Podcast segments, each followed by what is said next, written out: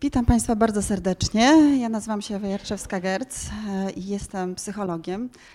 Pracuję na Uniwersytecie SWPS, e, jestem adiunktem. Jednocześnie jestem także psychologiem praktykiem. E, to, o czym będę dzisiaj z Państwem rozmawiać, opowiadać, mam przyjemność weryfikować w pracy z ludźmi na co dzień. Mówi się o tym, że jest taka duża rozbieżność między tym, o czym mówi teoria, co mówi nauka, a praktyką. Bardzo często się z tym spotykam, uczę już prawie 15 lat, więc e, często od studentów słyszę tego typu e, informacje, że ok, uczymy się o teoriach, uczymy się o badaniach, pouczmy się czegoś praktycznego. Pamiętam podczas moich studiów jeden z e, no, wybitnych moich autorytetów, profesor Doliński powiedział, nie ma lepszej praktyki niż dobra teoria.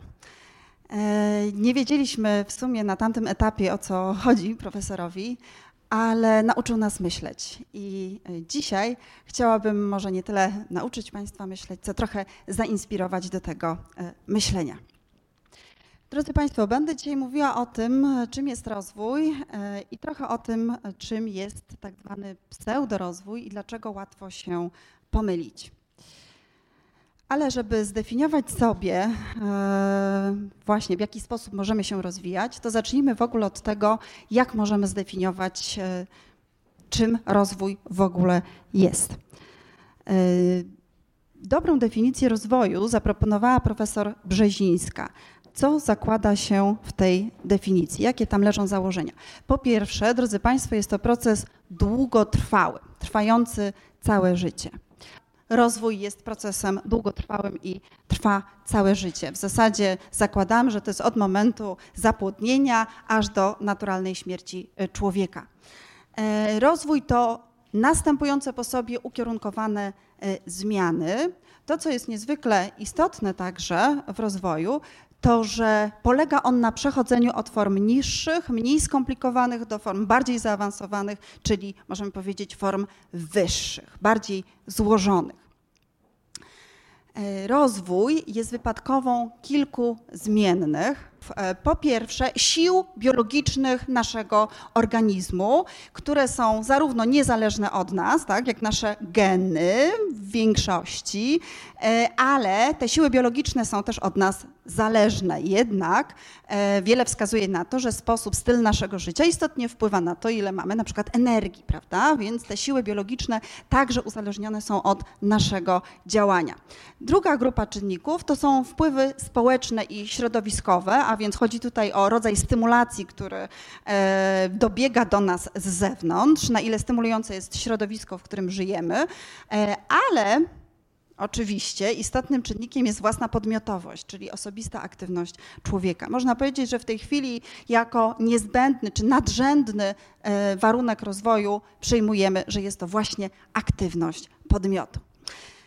Rozwój polega na zmianach, to już wiemy. Mamy różne rodzaje zmian. Oczywiście kryteriów podziału zmian moglibyśmy tutaj mnożyć, natomiast ja bym chciała Państwu pokazać dwa rodzaje zmian, które możemy włączać w zakres rozwoju. Pierwszy rodzaj zmian to są zmiany, które mogę określić jako spontaniczne czy też naturalne. Te zmiany zachodzą w sposób często niekontrolowany przez nas, e, a także nie do końca świadomy. Czasem nawet ich nie dostrzegamy, szczególnie jeśli jesteśmy mindless, a jest to pojęcie, które można powiedzieć e, jest przeciwieństwem mindful.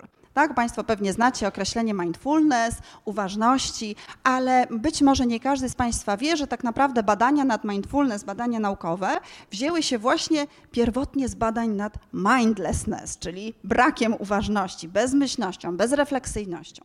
A więc e, te zmiany mogą zachodzić e, niepostrzeżenie. Czasem kierunek jest niezgodny z naszymi intencjami, na przykład chcemy schudnąć, a tyjemy. Tak? Więc są to zmiany, które zachodzą niezależnie od nas. Bardzo ciekawych badań e, dostarcza Dan Gilbert. Polecam Państwu obejrzenie jego występu na TEDzie jest, jest on dostępny. Jest to badacz, który zajmuje się percepcją czasu i tego, jak my postrzegamy to, jak się zmieniamy właśnie w czasie. To, co zaobserwował Gilbert, to, że po pierwsze, nasza świadomość, jak bardzo zmieniamy się w ciągu życia, jest istotnie zaniżona. To znaczy, uważamy najogólniej, że my się raczej nie zmieniamy, że nasze wartości, preferencje, że nasze postawy są trwałe. Na przykład, jak zapytamy daną osobę, e, jakie ma poglądy polityczne, i ona te poglądy e, określi, to raczej stwierdzi, że zawsze tak uważała, zawsze była zwolenniczką pewnych poglądów. Tymczasem e, tak naprawdę doświadczamy czegoś, co możemy określić iluzją, tak nazywa to właśnie Gilbert, iluzją tego, że właśnie staliśmy się najbardziej sobą. Tak? On uważa, że e, człowiek rozwijając się w ciągu swojego życia, właśnie w danym momencie jest przekonany, że to jest ten moment, w którym on jest najbardziej sobą. Na przykład mówi, ludzie idą, e, żeby wykonać sobie tatuaż tak? Ale okazuje się, że po 10 latach chcą ten tatuaż usunąć.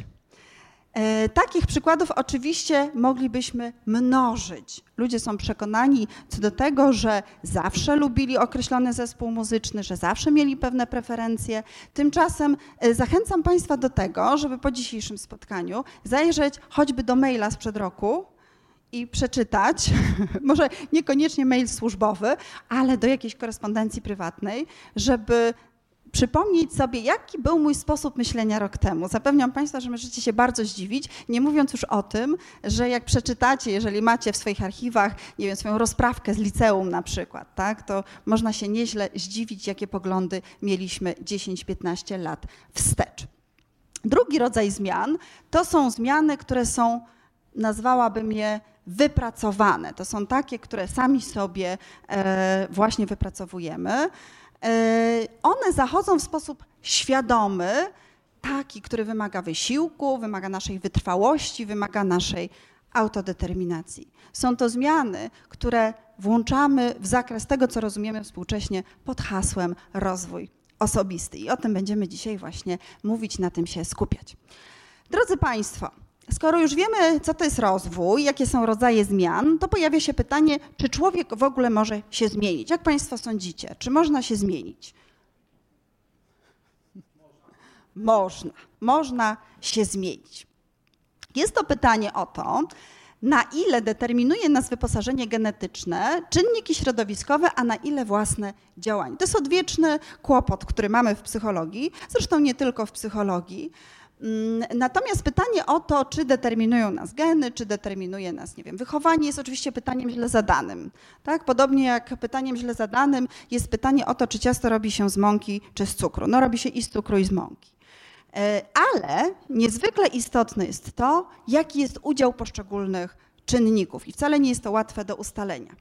E, przygotowując się do dzisiejszego spotkania z Państwem, przeszukałam internet, ponieważ chciałam e, znaleźć różnego rodzaju aforyzmy, cytaty czy mądrości, które dotyczą właśnie rozwoju osobistego. Ja zaraz dokonam głębszego przeglądu tychże haseł, ale jedno już w tym miejscu chciałabym zacytować. Mianowicie, nie urodziłeś się zwycięzcą, nie urodziłeś się przegranym, urodziłeś się z wolną wolą, aby zadecydować, kim jesteś. Zgadzacie się Państwo z tą ideą? Nie.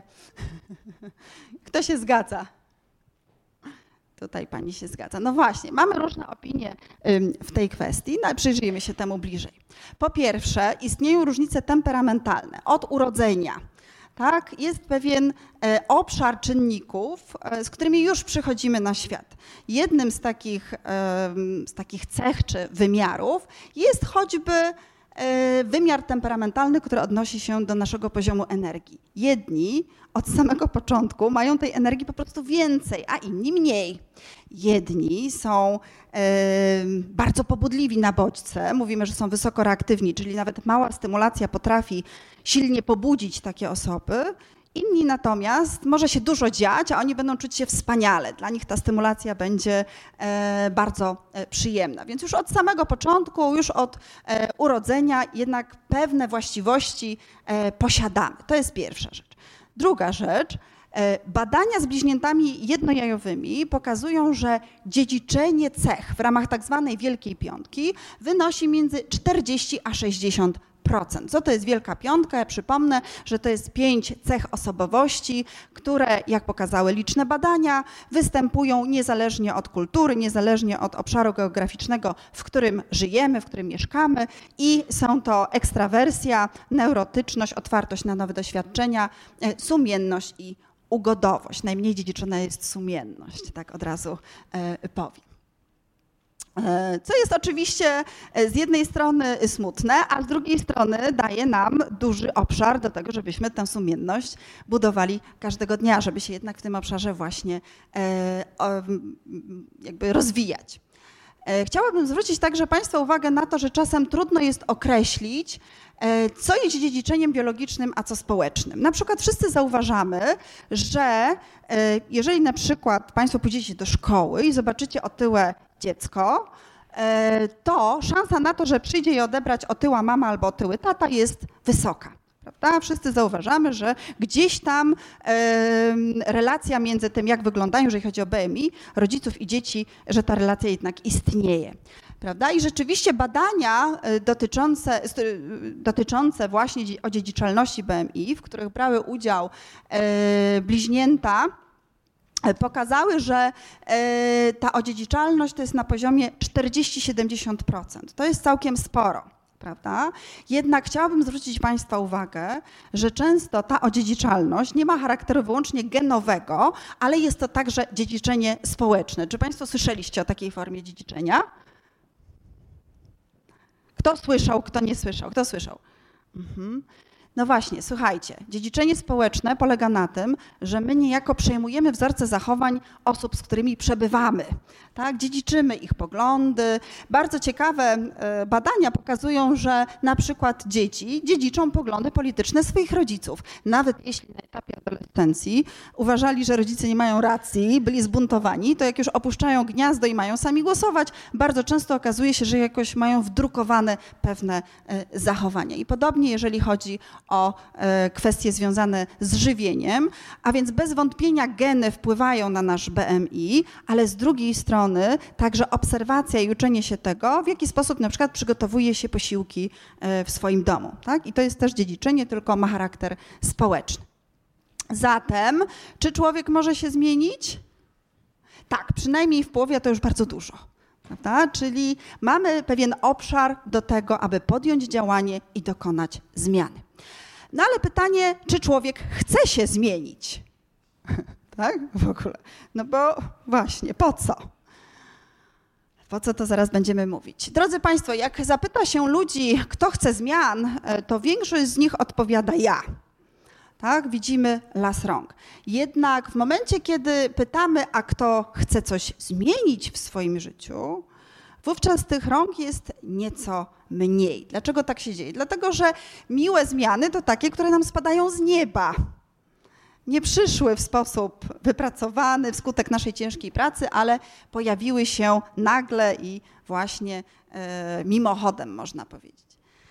Natomiast zmiany, które wymagają własnego wkładu, wysiłku, a nawet bólu, już tak bardzo nie są przez nas preferowane. Ich tak bardzo nie lubimy. To znaczy, bardzo lubimy ich wyniki, ich efekty, ich rezultaty, natomiast na etapie drogi już nieco mniej.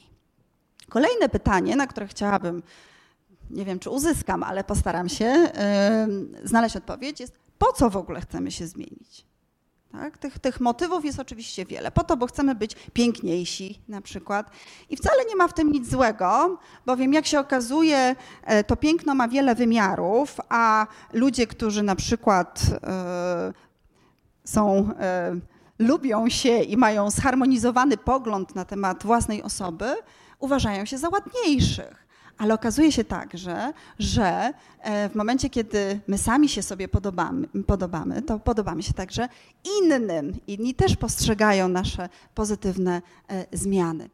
Chciałam także zauważyć, że niektóre badania wskazują, iż zabiegi pielęgnacyjne, kosmetyczne powodują redukcję lęku przed śmiercią.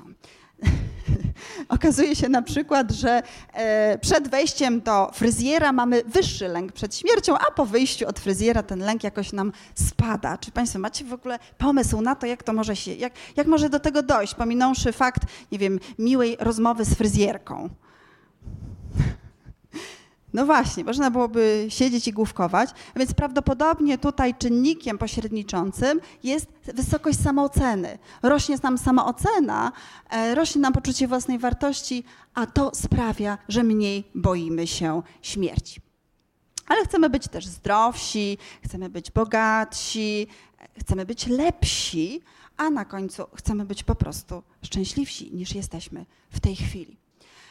Kolejne pytanie, e, które trzeba sobie zadać, to jak możemy się zmienić? Skoro już wiemy, że, że chcemy, wiemy po co, to jak możemy tego do, dokonać? No więc, aby odpowiedzieć na to pytanie, wpisałam w wyszukiwarkę cytaty motywacyjne, żeby znaleźć pewne porady e, ekspertów e, dotyczące tego, jak owych zmian dokonywać. Co znalazłam? Uwaga podążaj za marzeniami, one znajdą drogę. Tak? Hej, masz w sobie więcej siły niż myślisz. Jeśli potrafisz o czymś marzyć, potrafisz także tego dokonać. Nie patrz w przeszłość, bo potkniesz się w teraźniejszości i zepsujesz sobie przyszłość. Nie trzeba wierzyć w cuda, wystarczy wierzyć w siebie. Możesz osiągnąć wszystko, tylko musisz to wiedzieć najpiękniejszych chwil w życiu nie zaplanujesz, one przyjdą same. Today is your day. Jesteś super. Tak, ty, nie rozglądaj się. No to moje ulubione, tu zmieniłam jedno słowo, ogarnij pupę, zaciśnij pięści i daj radę. Nieważne, że nie ma dla kogo, ważne, żeby opadły im kopary. Tak, to... Ale także znalazłam inne hasła, które chciałam Państwu pokazać. Dalej są to cytaty motywacyjne i one, one, one jakby występują w jednej chma, chmurze. E, te wszystkie cytaty. Za parę miesięcy podziękujesz sobie za to, że dziś się nie poddałaś. To mi się podoba. E, odkryłem, że im więcej pracuję, tym bardziej sprzyja mi szczęście. Nie zaznasz spokoju w życiu, jeśli nie odnajdziesz go w sobie. Też mi się bardzo podoba. A goal without plan is just a wish. Jeżeli jest ciężko, to znaczy, że idziesz w dobrym kierunku. Ryzyko zawsze istnieje, więc uczmy się kontrolować ryzyko zamiast go unikać. I tutaj cytat Ronaldinho, takiego znanego piłkarza. Nasza pewność siebie pochodzi z naszego przygotowania. Bardzo mi się podoba. I jeszcze Estée Lauder, nigdy nie marzyłam o sukcesie. Pracowałam na niego. Podoba się Państwu ten ostatni cytat? Eee, moje ulubione hasło, uwaga, które, które znalazłam, takie trochę z przymrużeniem oka. Zaprzyjaźnij się z bólem, a już nigdy nie będziesz samotny. Natomiast specjalnie dla Państwa wyrwałam Ci kartkę z kalendarza i uwaga, to jest hasło na dzisiaj, na dzień e, 15 stycznia. Słuchaj i obserwuj ludzi, kiedy są naprawdę wściekli. Wtedy pokazują swoje prawdziwe ja. Zgadzacie się Państwo z tym hasłem? Nie. Dlaczego?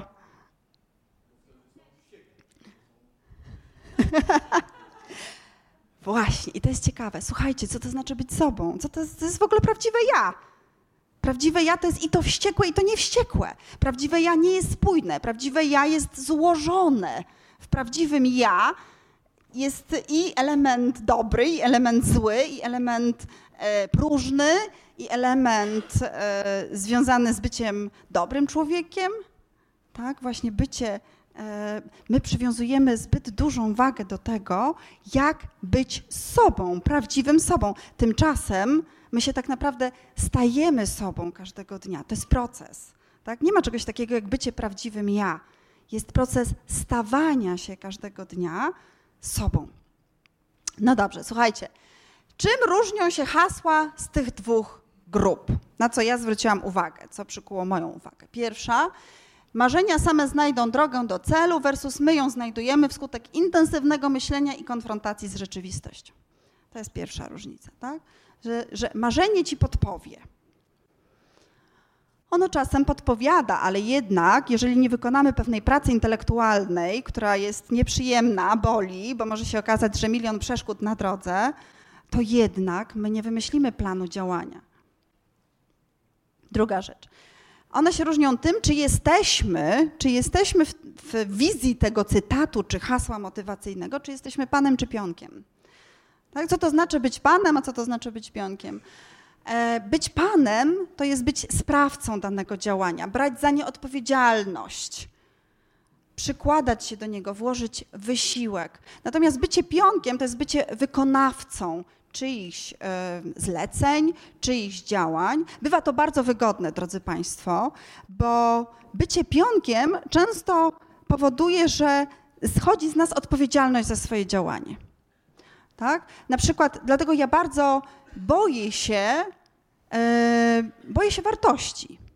Mówimy dość dużo o wartościach, chwalimy je, mówimy, że, że, że właśnie one odgrywają bardzo istotną rolę w życiu. Ja, ja bez wątpienia zgadzam się z tym, ale uważam, że wartości po, potrafią być bardzo destruktywne, dlatego że my często względem wartości jesteśmy właśnie pionkiem, stajemy się pionkiem. Co oznacza, że tak naprawdę w imię pewnych wartości postępujemy źle. Na przykład czynimy zło. Zwróćcie uwagę, że to, co dzieje się w tej chwili na świecie, wiele zachowań ludzi destruktywnych, skrajnych, wynika właśnie z wartości. Oni powołują się na wartości. Oni są w tym momencie pionkiem, wykonawcą pewnych wartości. E, kolejna rzecz. Za wytrwałe i efektywne podążanie do celu odpowiada pragnienie osiągnięcia go lub też wiara w siebie versus działanie praca. Tak? Czyli z jednej strony jest pragnienie, jest potrzeba osiągania określonego sukcesu i czasem uważamy, że to już wystarczy, że my tak pragniemy osiągnąć określony cel. Kolejna rzecz to motywacja właśnie, aby innym opadły kopary, cokolwiek to oznacza, versus aby spełnić, podnieść własne standardy. I ostatnia różnica, traktowanie przeszłości czy też porażki jako czegoś, co trzeba wyprzeć, zapomnieć, tak? Coś, od czego trzeba uciec, versus traktowanie poraż porażki jako lekcji, która jest warta zatrzymania się, pochylenia się nad nią i wyciągnięcia wniosków na przyszłość. To są te różnice, które w moim odczuciu w największym stopniu można wychwycić w przeróżnych hasłach motywacyjnych. Ogólnie można je sprowadzić do pewnej sprawczości versus oddawania odpowiedzialności na zewnątrz. Albo biorę odpowiedzialność za to, co robię, muszę włożyć wysiłek, on się często wiąże z bólem, on się często wiąże z pewnym dyskomfortem, ale jednak decyduję się na to, żeby to zrobić. Tak? I biorę odpowiedzialność za swoje działania. No więc pojawia pytanie, jak się zatem zmieniać, żeby ten rozwój przebiegał w sposób nas satysfakcjonujący. Jednym z najczęściej e, wykorzystywanych haseł do zmiany jest tak zwane pozytywne myślenie. Oczywiście tych haseł i mechanizmów jest dużo więcej, ale z uwagi na nasze ograniczone możliwości czasowe wybrałam dzisiaj właśnie ten czynnik, jakim jest pozytywne myślenie. Myśleć pozytywnie, drodzy Państwo, to znaczy jak? Przyjrzyjmy się temu, jak można myśleć pozytywnie. Pierwszy rodzaj pozytywnego myślenia to jest tak zwany bierny optymizm. Jest to oczekiwanie pozytywnych rozstrzygnięć, pozytywnych wyników bez udziału własnej aktywności, oczywiście w działaniach, które obiektywnie wymagają tego wysiłku. To jest właśnie bierne myślenie pozytywne, które skupia się na wyniku i które powoduje, że zaczynamy wierzyć w to, że skoro tak bardzo pragniemy e, danego celu, e, określonego wyniku, że to już powinno uzasadniać, abyśmy ten wynik otrzymali. E, a co o tym mówią badania? Jak to się ma do wyników badań? A więc na przykład okazało się, że osoby, które w badaniach były skupione na pozytywnym wyniku, a więc wyobrażały sobie pozytywny wynik, już pozytywny finał e, aktywności, chudły dwa razy mniej niż osoby skupione na procesie. Co jeszcze? Paliły na przykład dwa razy więcej papierosów po zakończeniu badania niż uczestnicy skupieni na procesie. Oczywiście celem badania było ograniczyć liczbę wypalanych papierosów, nie ją zwiększyć. Mm, co jeszcze? Uzyskiwały te osoby średnio 8 punktów mniej na egzaminie niż osoby skupione na procesie. Nie, tak, tak, tak nie myślmy. Tak? Nie skupiajmy się na pozytywnym wyniku, bo to po prostu nie działa. No, chyba, że chcemy sobie poprawić humor na chwilę. No to to rzeczywiście tak może być. Ale jest drugi rodzaj pozytywnego myślenia. To jest tak zwany aktywny optymizm, który polega na tym, że oczekujemy pozytywnego rezultatu, ale własnych działań. Towarzyszy temu skupienie na procesie, e, silne pragnienie doskonalenia się i poszukiwanie satysfakcji w samym działaniu, nie tylko wyniku. Tak? To sprawia, że my nie mamy takiego ciśnienia na ten wynik, że on po prostu przychodzi nam tak naprawdę z większą łatwością, kiedy polubimy proces, kiedy on stanie się dla nas ciekawy, kiedy zaczniemy czerpać jakąś satysfakcję z samego procesu. Na przykład w badaniach niedawno przeprowadzonych wraz z moją studentką, okazało się, że osoby, które wyobrażały sobie proces wystąpienia publicznego, miały istotnie niższy poziom kortyzolu w ślinie podczas wystąpienia publicznego, a także ich wystąpienie było oceniane jako bardziej przygotowane, one były oceniane jako bardziej pewne siebie, mniej zestresowane w momencie, kiedy koncentrowały się na procesie tej prezentacji, a nie tylko na pozytywnym wyniku tej prezentacji. Tak, w ten sposób rzeczywiście możemy myśleć pozytywnie. Ale drodzy Państwo, co z negatywnym myśleniem? Czy ono jest y, z definicji złe i, i prowadzi tylko do negatywnych wyników? Przyjrzyjmy się mu istnieje zjawisko, które możemy określić jako pesymizm defensywny, czyli czasem negatywne myślenie ma charakter przewidujący. My przewidujemy pewne trudności, my antycypujemy przeszkody, problemy, ale nie po to, żeby się załamać, poddać i zrezygnować ze swojego działania. Po to, aby świetnie przewidzieć sytuację i zapobiec ewentualnym komplikacjom. Tak jak na przykład neurochirurg, który przygotowuje się do poważnej operacji e, na mózgu, e, nie, nie, nie wyobraża sobie, och świetnie, że już zszywam głowę i jest po operacji, ale wyobraża sobie raczej, jakie problemy nastąpią w trakcie operacji i co ja wtedy zrobię. Tak? Właśnie na tym polega to negatywne e, myślenie, które prowadzi do pozytywnych rezultatów, bo co sprawia? Powoduje, że my przewidujemy przeszkody, tworzymy plan na wypadek trudności czy niepowodzenia, jesteśmy w stanie im także e, zapobiec. Na przykład w badaniach, które osoby e, wyobrażały sobie negatywny wynik, a następnie proces uniknięcia tego negatywnego wyniku te osoby chudły istotnie więcej niż osoby wyobrażające sobie pozytywny wynik, a paliły najmniej spośród wszystkich grup, najmniej papierosów po zakończeniu sześciotygodniowego treningu. I tak i nie. Dlaczego jednak nie zawsze? Tak powinniśmy myśleć, bo drodzy Państwo, jest to dość wypalające energetycznie. To znaczy nie stosujmy strategii defensywnego pesymizmu na co dzień e, we wszystkich swoich dziedzinach życia, ponieważ jest to dość wypalające i obciążające. Tak więc raczej skupiajmy się na procesie niż e, na tym, żeby się negatywnie nakręcać. No ale jest jeszcze jeden rodzaj negatywnego myślenia, to jest takie depresyjne, o takim właśnie depresyjnym nastawieniu. No, ono polega na tym, że zawsze widzimy szklankę do połowy pustą. Tak? I nie róbmy tego, nie o to, nie o to chodzi. Dobrze, słuchajcie, na czym polega owo nastawienie na proces? Po pierwsze, wyobrażamy sobie drogę. E, czyli tak naprawdę chodzi o to, aby zwizualizować krok po kroku czynności, które musimy podjąć, żeby osiągnąć dany cel, żeby dany cel zrealizować. Dzięki temu widzimy przeszkody, które mogą pojawić się na drodze do celu i wymyślamy plan, jak tych przeszkód uniknąć, jak im zapobiec, ale także to, co daje nam nastawienie na proces, to to, że wchodzimy w tryb zarządzania sobą zwany samokontrolą. On polega na tym, że to nie nasze dobre samopoczucie tutaj, w tej chwili odgrywa najistotniejszą rolę, ale cel, który sobie postawiliśmy. Więc czasem kosztem samopoczucia chwilowego przymuszamy się do działania, ale nie po to, żeby się e, zamęczyć, tylko po to, żeby osiągnąć określony cel, a jego osiągnięcie powoduje, że dostajemy zastrzyku pozytywnej energii i mamy jej mm, tyle, że możemy podjąć kolejny, e, kolejny cel. Na czym polega natomiast nastawienie na wynik? Można powiedzieć, że otwieramy szampana jeszcze przed tym, jak podjęliśmy działanie.